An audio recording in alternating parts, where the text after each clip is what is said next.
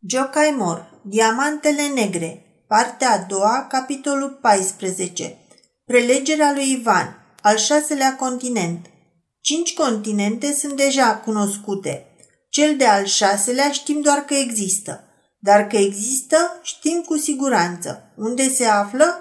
La Polul Nord.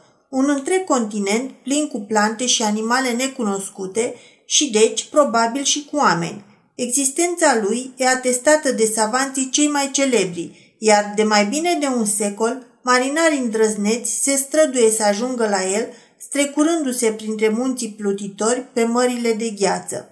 S-ar putea să existe și un al șaptelea, la Polul Sud.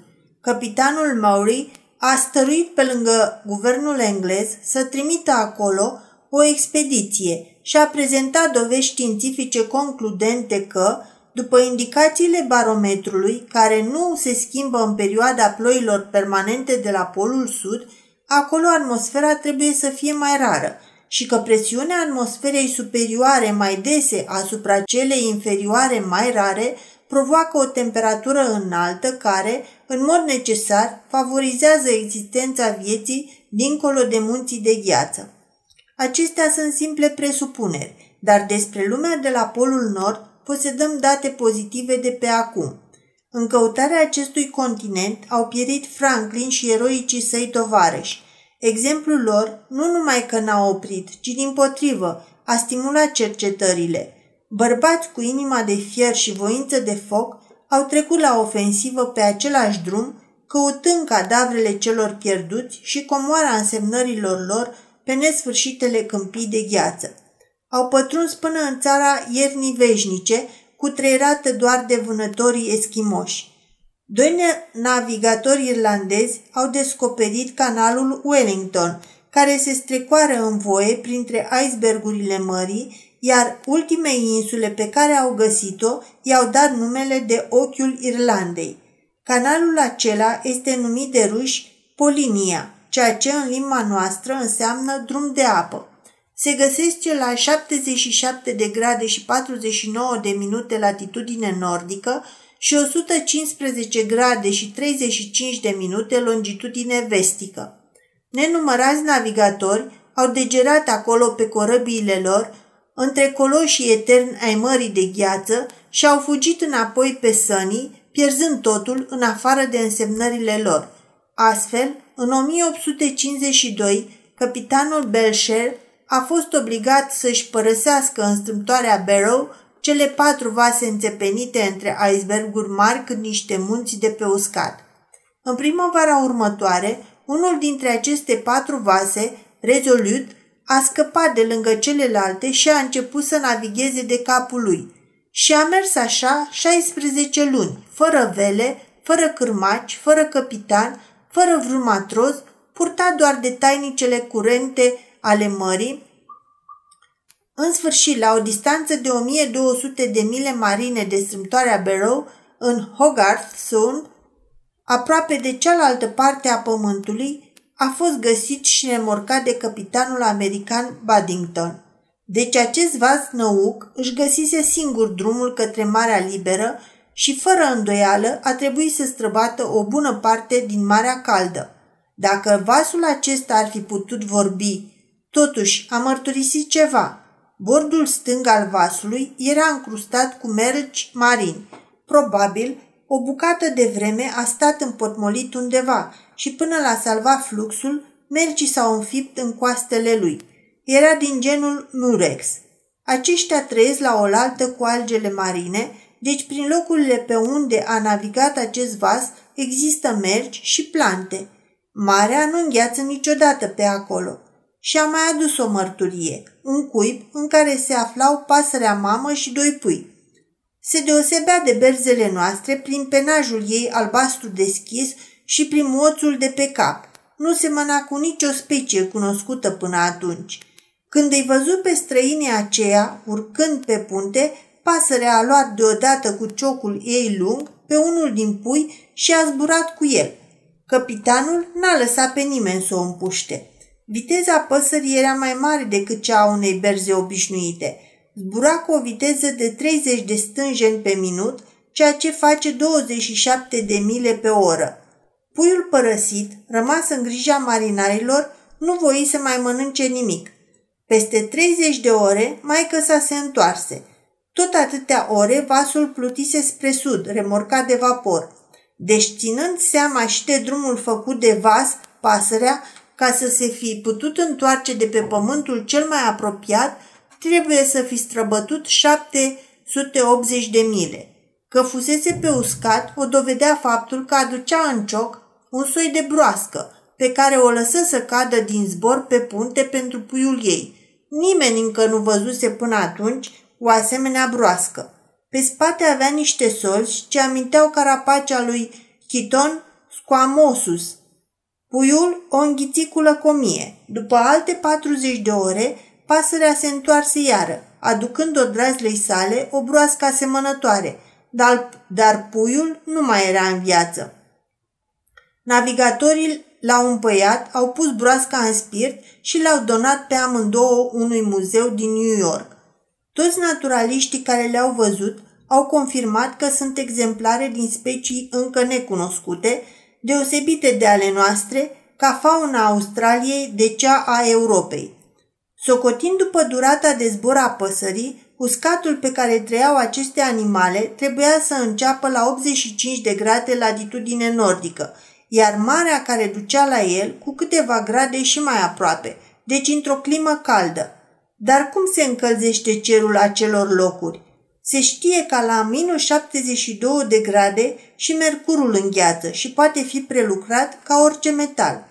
Peripețiile trăite de exploratorii Polului Nord sunt cumplite și devin și mai înfiorătoare cu cât te apropii de polul propriu-zis.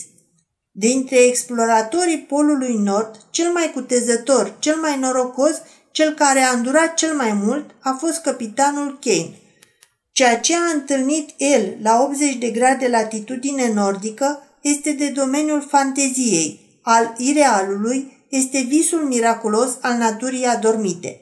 Acolo, iarna e veșnică, având doar diferite trepte de intensitate. Vara însă și este o iarnă ceva mai îndurătoare. Într-o seară, toamna, soarele coboară pentru ultima oară sub orizont, apoi, timp de șase luni, nu se mai ivește pe cer. Este o noapte lungă de o jumătate de an. Doar întinderile de zăpadă și luna mai dau lumină, iar în cele ca de mare sărbătoare, aurora boreală tainică. Termometrul arată 40 de grade sub zero. Niciun organism animal sau vegetal nu poate trăi aici. Ultimul pescăruș a dispărut din văzduh, nicio morsă nu se mai zărește în apă și planta cea mai încăpățânată, lichienul, a pierit de pe stâncile de piatră. Omul a rămas singur. A rămas într-o singurătate așa de cumplită, încât odată, când un fir de păr l-a gâdilat pe gât, Ken a întins de grabă mâna ca să-l prindă, crezând că e un purice.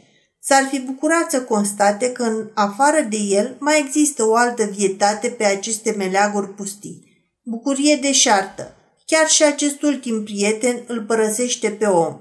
Aici se lășluiește doar nimicul. Și ce substanțe ciudate face acest nimic din acel ceva adus în țara lui de către oamenii îndrăzneți.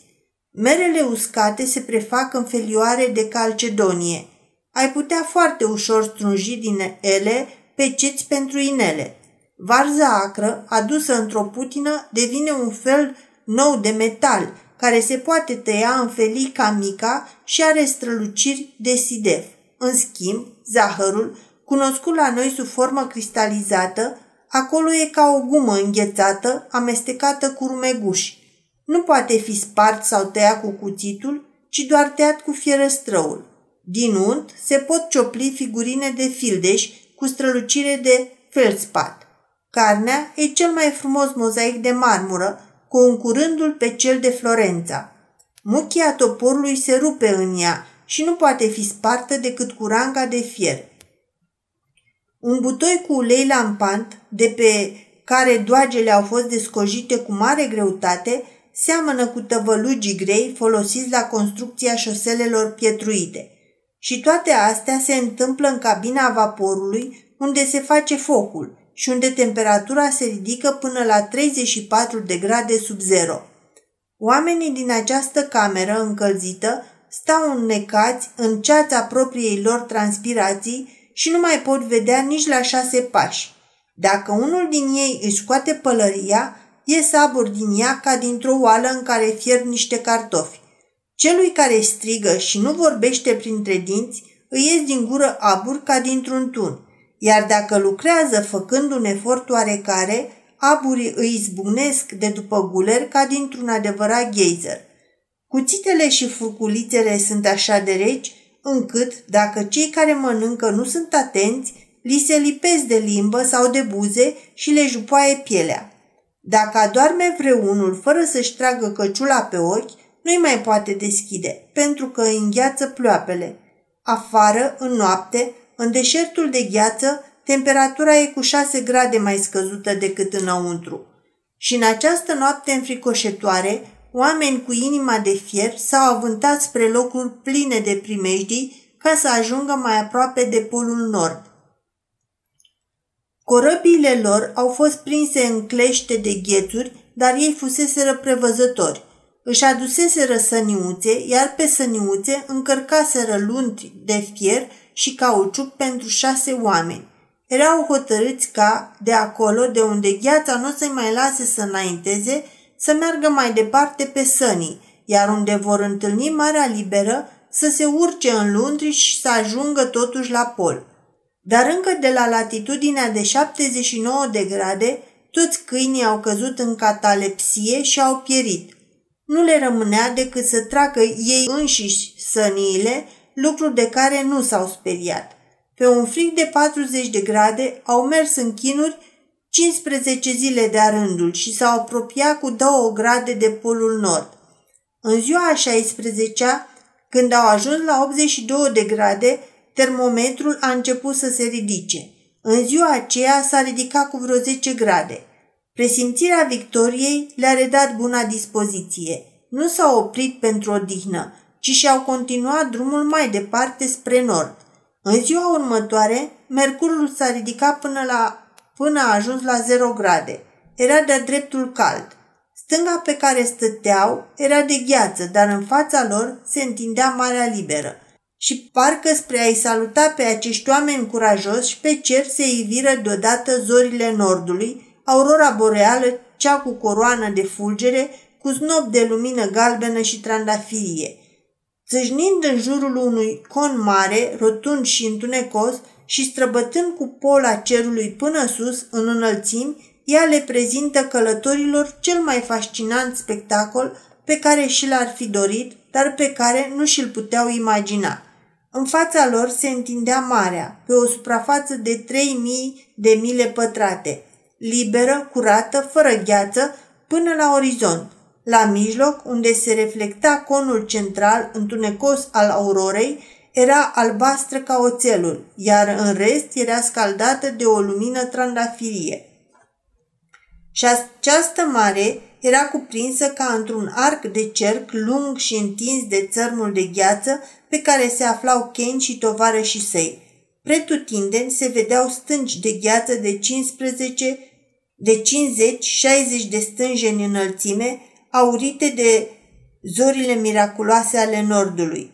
56 de ore au stat acei oameni pe malul de gheață. 56 de ore au simțit dinspre polul nord adierea vântului cald, care silește ghețarii să se retragă încet, dar fără încetare.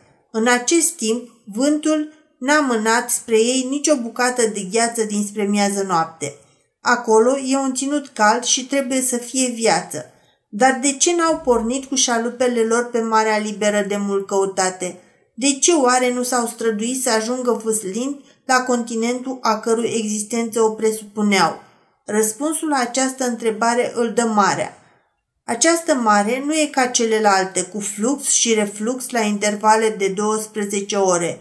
Fluxul ei este provocat de o altă forță, mai puternică, mai violentă decât puterea de atracție a lunii.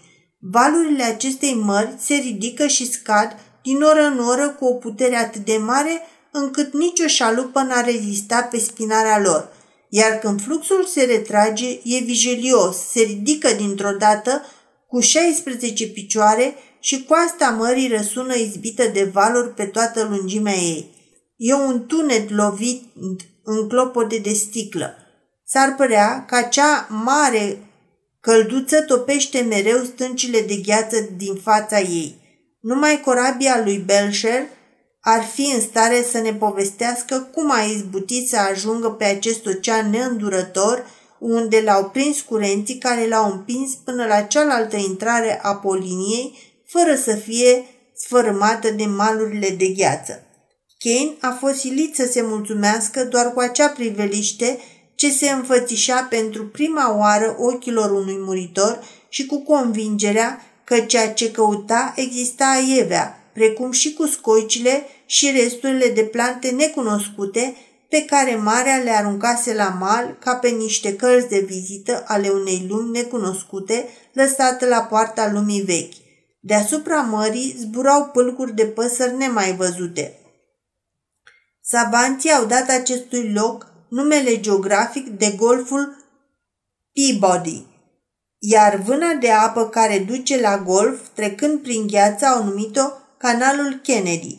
Punctul acesta, descoperit de Kane și tovarășii lui, se află la 82 de grade și 2 minute latitudine nordică, la mai puțin de 8 grade de polul nord. Și pentru că pământul este turtit la pol și deci lungimea gradelor e mai mică, polul pământesc se află la o distanță de numai 10 zile. Puneți-vă în situația acestui om care, entuziasmat de această priveliște, în imaginația sa înfierbântată și se și vedea acolo unde nu-l putuse răduce nici vâzlele, nici velele, nici picioarele. Pământul era turtit la cei doi poli. Lucrul acesta e dovedit cu precizie matematică de mișcarea mai rapidă a pendulului. La extremitățile axului său, pământul este turtit, așa cum este turtită portocala la cele două capete. Celelalte planete la fel. Au luat această formă pe vremea când încă nu se solidificaseră. Ca urmare, cel care stă la poli are în față un orizont de șase ori mai mare ca noi, deoarece suprafața pământului nu se curbează așa repede. Să ne închipuim că de aici, de la Pesta, am putea vedea la abus turnul Sfântului Ștefan din Viena, spre răsărit de Breținul, spre miază noapte Cosice, iar spre miază zi Belgradul, cu tot ce se ivește până acolo. Și deasupra acestui orizont amețitor, înălțat doar pe jumătate și strălucind în atmosfera de un albastru închis, o cupolă incandescentă, soarele. Ziua toată strălucește acolo în zare, nu se ridică mai sus, ci înconjoară de jur împrejur linia zării. Și deoarece cercul orizontului se întinde pe o lungime de 20 de ori mai mare decât la noi, se poate urmări cu ochiul liber cât de repede îl parcurge. Uneori, câte un deal îi taie drumul și-l acoperă, dar peste câteva minute reapare. La miezul nopții strălucește în cealaltă extremitate, întocmai ca la prânz, iar toată ziua, seara și noaptea rămâne la aceeași înălțime, numai cu jumătate din globul său deasupra orizontului. Asta se întâmplă la vremea echinocțiului. Vara, la amiază, se ridică cu două grade deasupra orizontului și la miezul nopții coboară sub el ca să se odihnească o oră, dar niciodată nu se ridică atât de sus încât să treacă deasupra atmosferei. Aici soarele nu radiază lumină și nu dă căldură niciodată. De multe ori, ceea ce se vede nici nu e soarele, ci doar imaginea lui deplasată prin refracție în straturile atmosferei. Un uriaș ceasornic al lumii polare, al cărui arătător este însuși globul solar. Un astfel de soare este doar un miracol incandescent al cerului, un fenomen, ca și luna, nu e spiritul, scre- spiritul creator al lumii, nu e sufletul care menține viața pe pământ. Pământul însuși domnește aici. Dar ar fi o idee cumplită și ateistă a susține că această lume, lumea noastră, este condamnată să piară de o moarte crâncenă calculată matematic dacă n-ar mai fi încălzită decât de focul său interior, pe cale de stingere și de nepăsătoarea raza a soarelui care, fără acel foc dinăuntru pământului, a rămâne neputincioasă. Un milion de ani de-ar trebui să treacă și tot vom ajunge acolo odată și odată. Doar se știe bine că în perioada formării straturilor de cărbune, temperatura medie a Pământului a fost de 22 de grade, iar acum e de 8 grade. Urmărind procesul de răcire a bazaltului topit, s-a calculat în câte secole temperatura medie va mai coborâ cu încă 14 grade. Să însemne ăsta sfârșitul? Să moară pământul? Dar pământul răspunde, nu, voi trăi în vecii vecilor. Pământul are puteri proprii pe care nu le împrumută nici de la soare, nici de la cer, magnetismul și electricitatea. Sunt proprietățile lui și ale altor planete ca Jupiter și Venus, ale căror emanații magnetice au fost de mult observate de telescoapele noastre, iar polariscopul le-a confirmat fără putință de tăgadă. Și cu cât se răcește mai mult, cu atât se dezvoltă puterea magnetică a Pământului. Fierul incandescent nu are magnetism, dar cum se răcește, acesta apare. Magnetismul dezvoltă o căldură mai mare decât focul soarelui. În razele solare concentrate, diamantul arde, dar în focul magnetic se naște diamantul. Oriunde se folosește iluminația cu electromagneți, acest lucru este bine știut. La focul al arcului voltaic, vârful cărbunelui din lemn de tei care formează polii se preface în diamant. Puterea magnetică a Pământului este aceea care dă viață tărâmurilor de la polul nord. Linia infinită a orizontului rare ori e întreruptă de câte o creastă mai înaltă. Nu se îmbulzesc lanțuri muntoase. Până hăt departe se întinde un șez neted, ușor ondulat. În mijlocul acestui șez se ridică un uriaș masiv muntos, parcă s-ar fi adunat la un loc o sumedenie de vulcani, conuri înalte prăpăstioase sau netede cu marginile de o strălucire cafeniu roșiatică, cu vârfurile emailate de un albastru închis, bătând spre violet. Pe o rază întinsă în jurul acestei diademe de munți se întind locuri pustii, alcătuite parcă din fier meteoric. Un lac înconjoară acea aglomerare de munți. Acest lac adună apele fluviilor și pâraielor de pe toată întinderea câmpiei, dovedind că aici este văgăuna cea mai mare a pământului. Aici este polul nord. În părțile mai adăpostite se ascund deltele formate la gura fluviilor. Sus, deasupra crestelor muntoase, la zenit, pe un mare spațiu circular, se înalță zorile veșnice ale nordului – o coroană de raze împletită din mii de curcubee, luminând când mai puternic, când mai slab. Este iradiația magnetismului pământesc, raze calde, orbitoare și dătătoare de viață. Spațiul cuprins între ele e cufundat într-o noapte veșnică, iar în centru plutesc steaua polară și punctele luminoase ale carului mare, care se deplasează mereu. În schimb, Spațiul exterior strălucește în toate culorile lumii. Albastru deschis, galbenul, verdele și trandafiriul străbat cerul în fâșii, se reflectă pe pământ, iar printre ele se zăresc stelele lucitoare. De desubt, până la orizont și chiar dincolo de el, totul plutește într-un șruvoi de lumină. Nu e lumina orbitoare, dogărătoare a soarelui, ci strălucirea dulce, caldă și schimbătoare a unui, a unui cer ca în basme. Părțile mai înalte ale, ale insulelor din deltele aflate în jurul polului nord sunt încununate de păduri înfloritoare. Frunzișul e de un verde mai deschis decât în lumea veche. Crângurile sunt colorate de florile și fructele arborilor. Păduricile învăluite într-un nimb albastru alternează cu crânguri roșii ca rubinul, cu tufe de ienuperi, cu fructe albastre și arbuști cu bobițe roșii. În alte părți, pădurile par galbene aurii din pricina lăstarilor fragezi, iar aici colo, copacii uriași atât sunt de albi sub haina florilor, că par cotropiți de armate de fluturi. Mai departe, unde încep să onduleze colinele și dealurile, tăpșane verzi, alternează cu pâlguri de flori violete și răzoare arămii, printre care, ca niște panglici colorate, șerpuiesc praiele tivite cu tufe verzi argintii, reflectând albastru cerului. Aici iarna nu e friguroasă, iar vara nu e fierbinte. Cununile primăverii și toamnei, împletite din flori și fructe, aproape că se întâlnesc. Iarna, pe câmpie mișună animalele, în crânguri se aude ciripitul păsărilor, iar în valurile apelor se zbenguie peștii.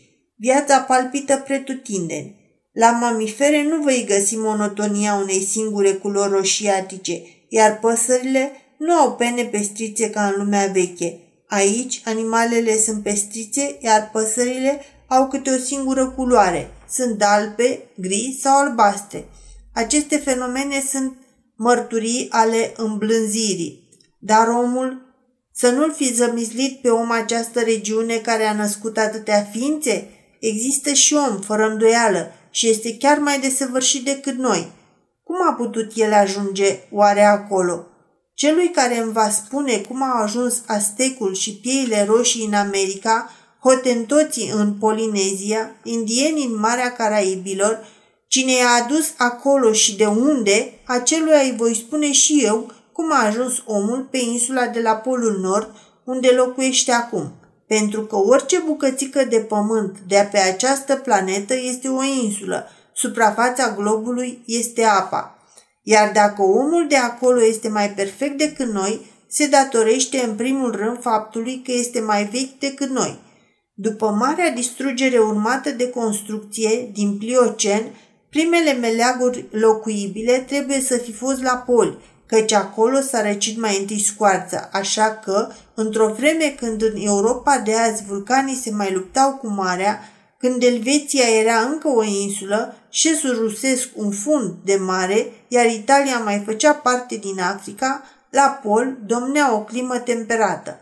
Pe timpul când mlaștinile stătătoare din care s-au format Elada și Asiria erau dogorâte de soare, care face astăzi ca savanele Americii de Sud să fie de nelocuit. Savanții ridicați dintre locuitorii polului nord făceau pe semne calcule ca să afle, așa cum vrem și noi astăzi să aflăm, ce se va întâmpla cu lumea dacă pământul se răcește din mileniu în mileniu, dacă iernile devin tot mai lungi, verile tot mai scurte și rezervoarele de combustibil se isprăvesc. Și-au calculat așa zeci de milenii de rândul căci pe vremea aceea și la polul nord era iarnă și vară. Dar îndată după ce pământul de acolo s-a răcit, a început acțiunea magnetismului și aurora boreală cu căldura ei blândă a luat locul soarelui. Lucrul acesta e dovedit de devierea acului busolei. Locuitorii de la Polul Nord și-au început viața cu zeci de milenii înaintea noastră după cum noi i-am precedat cu zeci de milenii pe insulari. În măsura în care noi le suntem superior acestora, cei de la pol ne erau superior nouă. Cel din tâi privilegiu al lor e vechimea. Al doilea, magnetismul. Magne- magnetismul își exercită forța asupra tuturor elementelor, asupra ierbii, asupra animalelor, asupra aerului. El imprimă o forță miraculoasă fierului și inimii omenești care îi rivalizează cu fierul. Vom analiza mai târziu acest aspect. Acum să vedem ce înfățișare ar fi putut avea omul de la Polul Nord. În primul rând, era fără culoare. Fața lui era ca alabastrul, pentru că nu era niciodată atinsă de razele soarelui. Avea trăsături nespus de fine și din cauza conținutului mare de fier al firelor, părul îi era aproape negru cu reflexe albăstrii ca oțelul.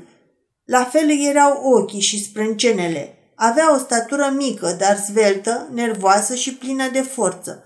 Se hrănea cu plante și nu folosea decât laptele animalelor.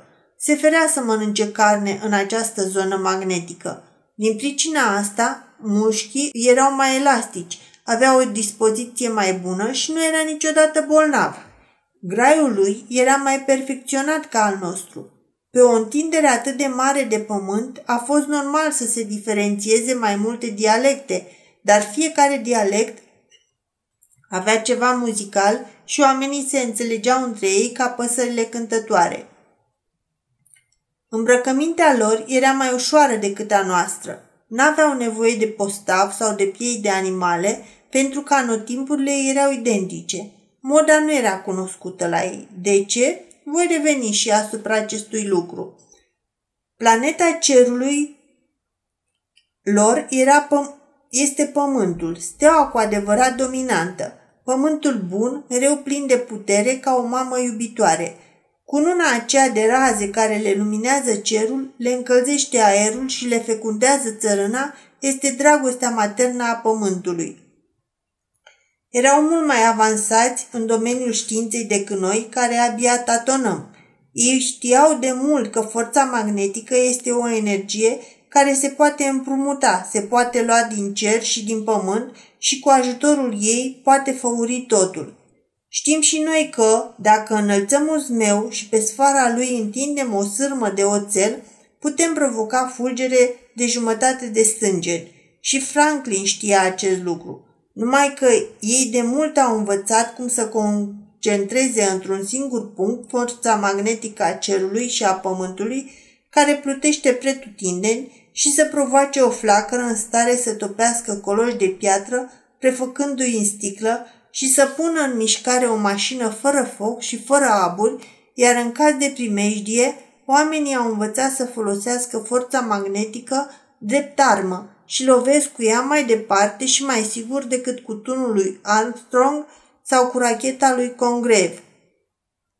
Știința i-a înălțat deasupra pământului. Au descoperit taina zborului, care nu se află în aerostatul neputincios, ci în mișcare. Rândunica nu poartă un balon în spate. Ei au avut mașini puse în mișcare de electricitate și astfel se pot ridica în aer. Știau să folosească sticla și ca metal și ca pene pentru aripi. Chiar și noi am ajuns să știm că sticla rigidă, subțiată ca firul de mătase, se poate depăna, se poate țese și se poate împleti. Având la îndemână aerul dat de Dumnezeu pentru călătorii, pentru transporturi, ei nu-și pierd vremea să așeze pe pământul binecuvântat acele lungi șiruri de pietre pe care le numim drumuri și lasă orice petic să înverzească, să producă pâine. Prin cucerirea aerului, prin descoperirea zborului, orice fel de război a devenit imposibil.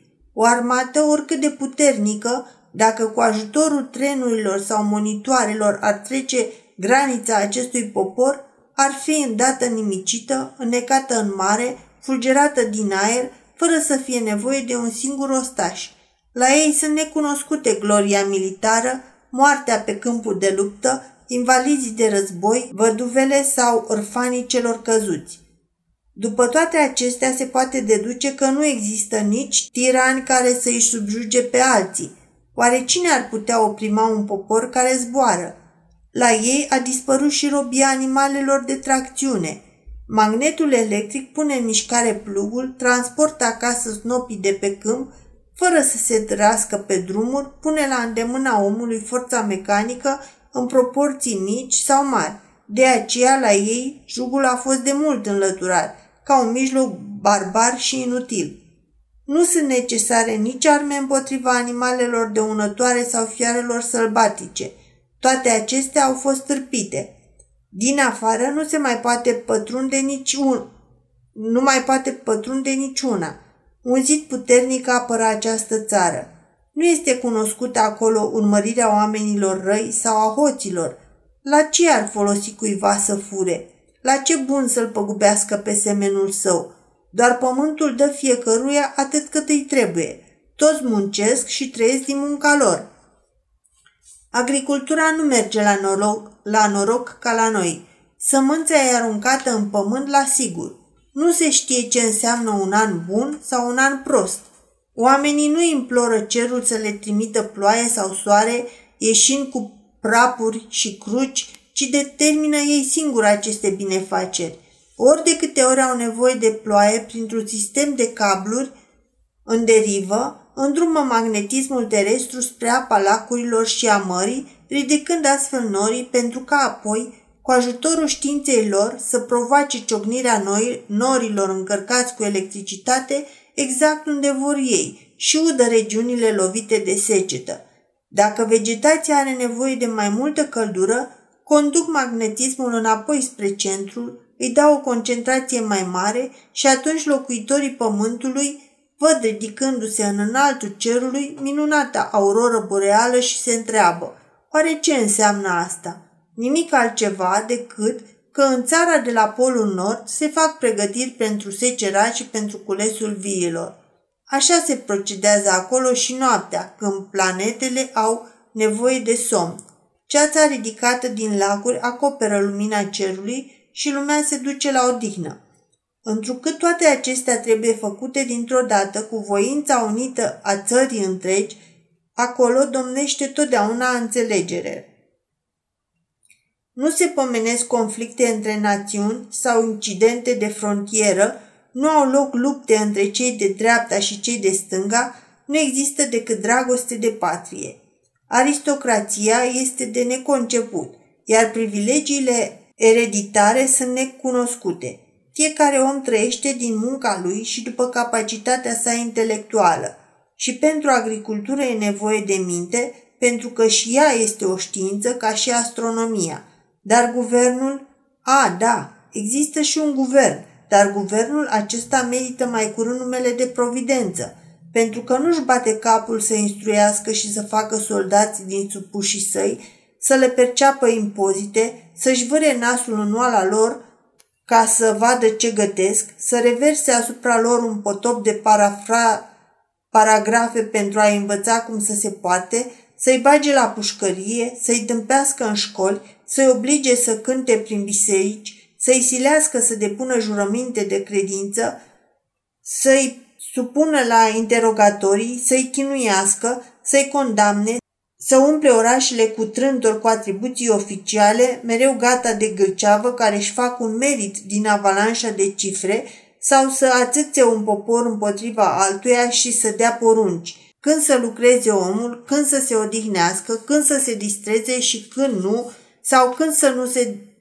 când să ne dea grânele, mătăsurile și metalul produse de ei în schimbul unor petice de hârtie. Nu, guvernul lor nu se ocupă cu astfel de lucruri. Misiunea lui este să centralizeze observațiile meteorologice din toată lumea. Ia cunoștință de fenomenele atmosferice și electrice, urmărește direcția curenților de aer și ține țara la curent cu aceste stări. Cetățile țării nu sunt forturile, ci observatoarele. Aliatul guvernului nu e religia de stat, ci știința. Guvernul ține în mâinile sale cercetările științifice, perfecționarea invențiilor, culegerea observațiilor, rapida punere în aplicare a descoperirilor. Toate acestea sunt sarcini multiple și mari și altceva poporul Polului Nord nici nu cere de la guvernul său. Dar dacă guvernul acesta nu încasează impozite, oare cu ce întreține aparatul de stat, cu ce îi plătește pe savanții cercetători care nu se pot ocupa de arat? Din ce trăiește acest organism? Cum se finanțează rețeaua meteorologică, experiențele, invențiile, instituțiile de învățământ, academiile? Răspunsul e simplu. Statul face comerț. Mijloacele electrice cu care se transportă produsele de pe țărmurile unei lumi pe țărmurile lumii celeilalte sunt proprietatea sa. Comerțul este plus în, pus în slujba statului. Bineînțeles, acest sistem este cunoscut și din coace de cercul magnetic în lumea nouă și e practicat cu frumoase succese de către guverne. Vezi monopolul tutunului. Numai că guvernul țării magnetului nu cumpără cu 10 fiorini tutunul crescut pe pământul lui Ion, pentru ca peste o oră să-l vândă cu 50 acelui Ion, ci ia produsele de, la, de unde e belșug și le duce acolo unde este lipsă, iar de acolo ia alte produse și astfel câștigă atât cât să nu rămână în pierdere. Pe de altă parte, toate fabricile, minele și atelierele care au nevoie de o conducere centrală sunt proprietatea statului, care este astfel puternic, după cum la noi bogat și puternic e Rothschild. Dar veniturile lui nu sunt urmărite de nicio lege, așa încât acolo nu se fac excrocherii la bursă, nu există falimente și nici milionari care să facă afaceri morale cu bănetul lor, să-și țină femeile în lux și să atâțe lăcomia bărbaților. Dar nu există nici cerșetori. Milionar e doar statul și sărac e numai ministrul. Dar cum vor fi fi în clasele, casele lor? Construiesc și ei? Și încă cum? Arhitectura noastră a, vechi, a lumii vechi, acolo e de râs. Noi adunăm la oaltă o sută de feluri de materiale, folosim zece feluri de meseriași, cârpim cu lemn, piatră, fier, nisip și sticlă. Până la urmă, camerele noastre sunt întunecoase, fluieră vântul prin ele și e mult dacă într-un veac o casă nu arde cel puțin o dată. Asemenea calamități nu există în țara magnetului. Acolo se construiește altfel. Pietriși au destul pentru că nu fac din el drumuri. Sode obțin din belșug, din lacuri și de pe țărmurile mării. Deci la ei sticla e un lucru obișnuit. Focul uriaș al magnetismului electric transformă pietrișul și soda într-o masă topită și după ce aceasta devine fluidă, în două ore e gata și casa. Cum? Cine nu s-a jucat în copilărie cu apă, cu săpun și cu un pai? Băgăm paiul în apă cu săpun, suflăm și, deodată din masa fluidă, se ridicau baloane colorate, legate unele de altele, cu unul mai mare la mijloc. Așa fac și cei de la Polul Nord. Introduc o mașină de suflat în lava de sticlă și în câteva minute răsare o casă, cu totul și cu totul de sticlă, cu pereți rotunzi, cu acoperiș, iar de jur împrejur cu camere mai mici. La mijloc se află o cupolă mare, care este, desigur, sufrageria familiei. Clădirea fiind gata, constructorul nu face altceva decât să taie uși între camerele transparente. Aceste camere se potrivesc perfect unele cu altele, nu crapă, nu au nevoie de renovare, nu sunt nici umede, nici întunecoase, în ele nu există curent, nu ard și sunt veșnice. Principalul avantaj de care se bucură locuitorii țării magnetului este că sticla, fiind izolantă, asigură odihna nervilor excitați de magnetismul exterior. Așa se construiește la sate. De fapt, a vorbi aici despre sate este un nonsens, pentru că neexistând drumuri, nu există nici străzi, casa fiecărului e așezată în mijlocul unei grădini cum există la noi pe malul lacului Balaton în partea dinspre despre Zala. În schimb, capitala lor e o construcție colosală și acolo tot sticla e materialul de construcție dominant. Deoarece mașinile electrice ale fabricilor trebuie izolate de influența electricității din exterior, care are un efect de frânare, pereții clădirilor uriașe sunt acoperiți cu un strat de sticlă. În centrul capitalei se găsește o uriașă clădire circulară cu 200 de turnuri. Este gara electrică. Turnurile înalte sunt folosite pentru aterizarea dirijabilelor care pleacă și vin și care pornesc uneori într-o lungă călătorie, legate câte o sută unele de altele, ca un stol de gâște sălbatice, fâlfâind în același ritm cu aripile lor ca niște vele flexibile și trecând ușor prin văzduhul liniștit, mai puțin înșelător decât marea. Cerul polului nord nu cunoaște furtuni. Pe acolo nu suflă nici musonul, nici alizeele, nu se dezlănțuie nici cicloane. Căldura soarelui nu provoacă furtuni de grindină, iar aerul nefiind supraîncărcat cu electricitate, nu se nasc vârtejurile electrice, înghețurile de la pol nu strânesc vântul reci, Burianul, Nemira și Simunul, cel fierbinte al pustiurilor africane, sunt necunoscute. În aer domnește ordine și știința omenească dirigează curenți de aer. În unele locuri se ridică până la cer niște turnuri colosale. Sunt observatoarele.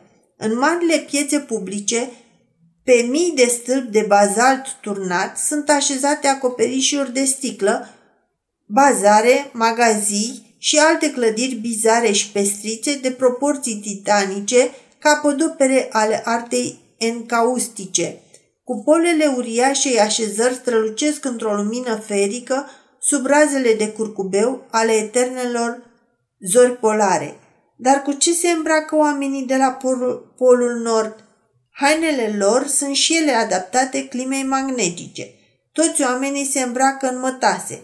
Copacii sunt plini de omiți care torc fel de fel de fire de mătase mai fine sau mai dure și de toate culorile. Mătasea îi apără pe locuitori de excitațiile magnetismului electric. Ea se obține gratis, fără oboseală și în cantități atât de mari încât înlocuiește tot ce s-ar fabrica la noi din in, câne, pălână și bumbac. Poate înlocui chiar și hârtia.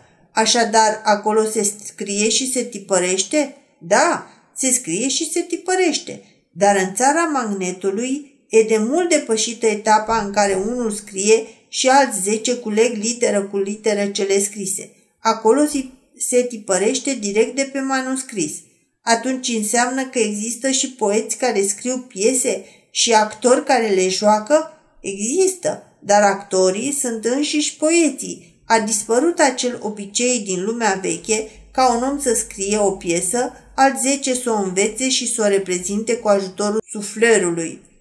La ei, regizorul le povestește actorilor conținutul piesei respective, le, le repartizează rolurile și poezia sau drama se naște acolo, în fața spectatorului, nu din gura suflorului și din inspirația actorului poet. Cuvinte învățate pe de rost nu se rostesc acolo nici măcar în parlament. Au probabil și o artă muzicală și încă ce fel de artă. Registrul cântăreților lor este de trei octave și jumătate și toți au voci metalice și clare. Niciodată nu sunt răgușiți. Melodiile lor sunt sentimentale, auzul absolut și compozitorii înșiși își execută cântecele ivite din pasiune, nu din note. Instrumentele lor de sticlă dau melodiilor un farmec ceresc și cât de avansați sunt față de noi în cunoașterea fenomenelor naturii.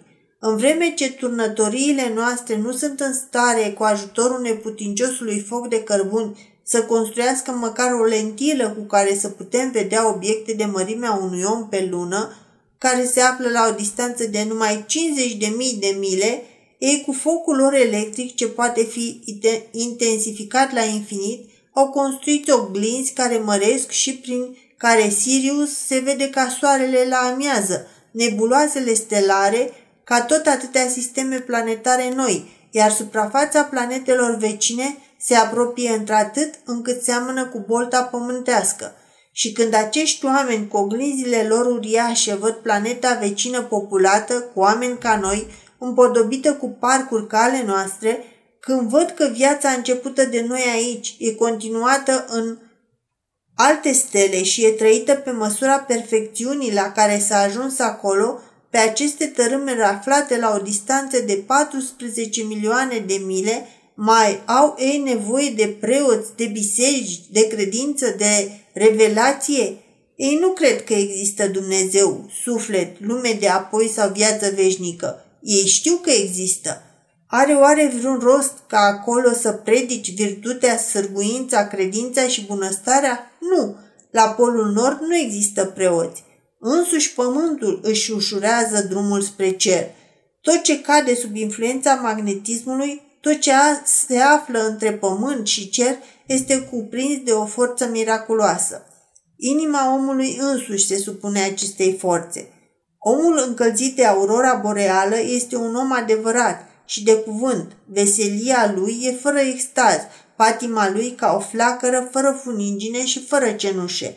E mândru de cinstea lui, găsește desfătare în muncă, se bucură de bunăstarea celuilalt, este alături de cel întristat, știe cât prețuiește el însuși și respectă pe cel cu un spirit mai ezestrat, e neastâmpărat și emotiv și de aceea e și comunicativ. Îi trece ușor supărarea, e totdeauna bine dispus, spiritual și glumet, nu vrea să se răzbune cu orice preț când i-a fost atinsă onoarea. Sub cerul polar oamenii nu se bat și, în sfârșit, Sub un asemenea cer poate fi găsită adevărata dragoste. Dacă magnetismele a două inimi se întâlnesc, nu se mai desfac niciodată și nu le poate despărți decât moartea. Și chiar în acest caz, cel care moare primul nu renaște în alte constelații fără tovarășul său de viață, ci rămâne în apropierea lui și trăiește mai departe în amintirea inimii sale, în raza magnetică a pământului și îl așteaptă până moare și el și pot pleca amândoi în patria nouă. Aceasta e dragostea oamenilor de la pol. Acolo nu există infidelitate și nicio constituție a infidelității. Nu există modă. Nimeni nu râvnește să pară frumos pentru altcineva decât pentru cel pe care îl iubește. În consecință, oamenii de la Polul Nord trăiesc mult pentru că sunt mereu fericiți. Nu sunt bântuiți de boli și molim. Pământul lor nu poate fi bolnav ca la noi când e holeră. Aerul nu devine contagios ca la noi când e epidemie de tifos. Nu e cunoscută răceala pentru că nu se produc schimbări de vreme în mod brusc. Oamenii mor doar când îmbătrânesc. De acest privilegiu se bucură și florile și păsările pădurii. Ele nu sunt bolnave niciodată și trăiesc câte zile le-au fost date. Oamenii lumii vechi au lungit lista bolilor și au eternizat-o. Acolo nu se pomenesc medici. Nici chiar bătrânețea nu e ca la noi. Fețele nu se zbârcesc din cauza patimilor, mizeriei, a durerilor și a plăcerilor deșarte. Părul nu albește, dinții nu cad. Viața se stinge încet ca un opaiț care nu mai are ulei. Dar dacă oamenii trăiesc așa de mult și nu sunt decimați nici de boli, nici de războaie, cum de mai încap pe spațiu limitat? În primul rând, pentru că rasa nobilă nu se înmulțește repede. Apoi, continentul pe care locuiesc se întinde mereu. Pe măsură ce se răcește suprafața pământului, cresc și radiațiile magnetismului său și topesc încetul cu încetul brâul de gheață din jurul polului nord. Acest brâu se lărgește tot mai mult. Țărmurile lui sunt în permanență spălate de marea caldă a polului, care înaintează neîncetat, lăsând în urma ei uscaturi noi care măresc țara magnetului, se unesc cu ea, apoi sunt plantate și populate. Brul de gheață alungat de mare se întinde tot mai jos spre hotarele lumii cunoscute și le îngustează mereu. Pământul se scufundă zi și noapte cu noi. Asia Centrală se află de pe acum sub, mult sub nivelul Oceanului Pacific și este apărată doar de malurile ei muntoase. S-a calculat că peste 10.000 de ani, ultimii munți ai Franței vor ajunge niște insule în Marea Mediterane. Razele omenești imperfecte ale lumii cunoscute se înghesuie tot mai mult în ultima zonă caldă meridională și luptându-se pentru această bucată de pământ, se decimează una pe alta. Când Franklin, Kane, McIntosh, Kennedy și ceilalți navigatori curajoși au cutezat să pătrundă prin brâul de gheață al pământului și să ajungă pe continentele bănuite și dovedite că există dincolo, au știut, au calculat că acest dublu brâu de gheață ne va strânge cândva ca într-o menghine și va șterge această omenire imperfectă de pe suprafața pământului o va strivi, strivi în brațele lui, așa cum o altă catastrofă a nimicit lumea mamuților. Dar noi nu suntem capabili să pătrundem în lumea aceea. Știu ceva despre noi oamenii de la Polul Nord? Eu cred că da. De unde știu dacă n-au fost niciodată pe la noi și n-au trăit printre noi?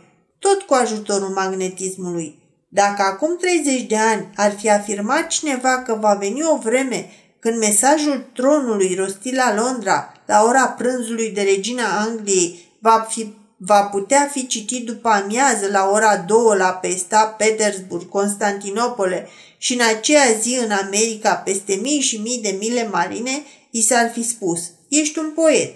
Și dacă acum 20 de ani cineva ar fi susținut că se va ivi o mașină în care pe o parte se introduce o operă de artă cizelată în argint de Benvenuto Cellini timp de o jumătate de ani și că peste două ore din cealaltă parte a mașinii va ieși o operă de artă identică cu prima, încât nu le vei mai putea deosebi, i s-ar fi spus, ești un diletant. Și totuși, așa ceva există. Magnetismul este cel care face posibile astfel de minuni. N-ar fi oare cu putință ca, după un mileniu de perfecționare, aceeași forță să provoace într-un creier omenesc pătruns și întărit de ea, o minune asemănătoare cu cea săvârșită pe o bucată de aramă sau zinc? Nu s-ar putea ca magnetismul electric să transporte însăși conștiința de pe un continent pe altul și să provoace transformări galvanoplastice în creierul omenesc? Strigați, doamnelor și domnilor, ești un poet, ești un diletant. Dar dacă semenii noștri cu daruri mai mari ne cunosc atât de bine, de ce nu vin aici, între noi, de vreme ce știu să zboare și nu împiedică zidul de zăpadă? De ce nu zboară încoace? De ce nu ne cuceresc? Pentru că nu le putem fi de niciun folos. N-au ce face cu noi.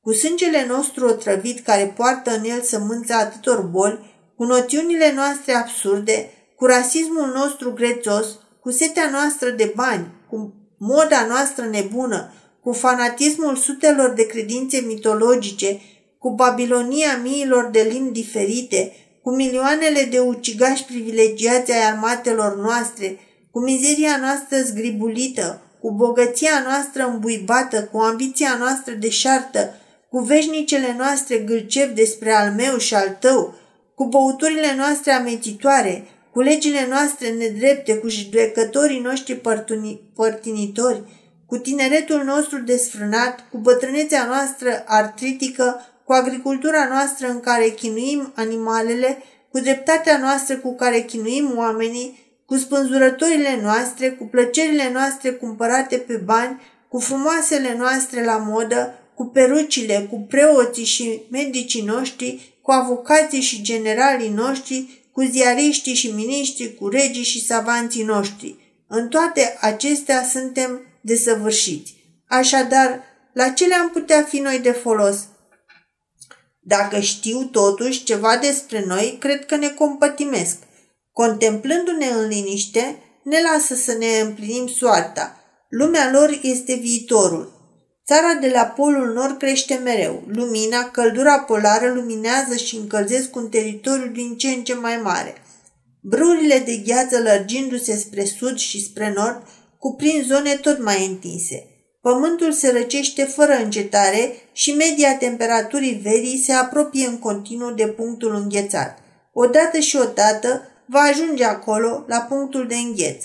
Se vor termina cărbunii de piatră și lemnele din pădure și nici focul artificial nu va mai da căldură. Dar pe măsură ce straturile interioare se răcesc, crește forța electromagnetică și când pământul va fi părăsit de soarele cel vitreg, care s-a purtat și așa destul de rău cu el, atunci va străluci în lumina lui proprie, va cuprinde tot cerul cu coroana lui de raze și va încălzi atmosfera deasupra popoarelor lui veșnic fericite. Atunci va fi o turmă care nu are nevoie de păstor.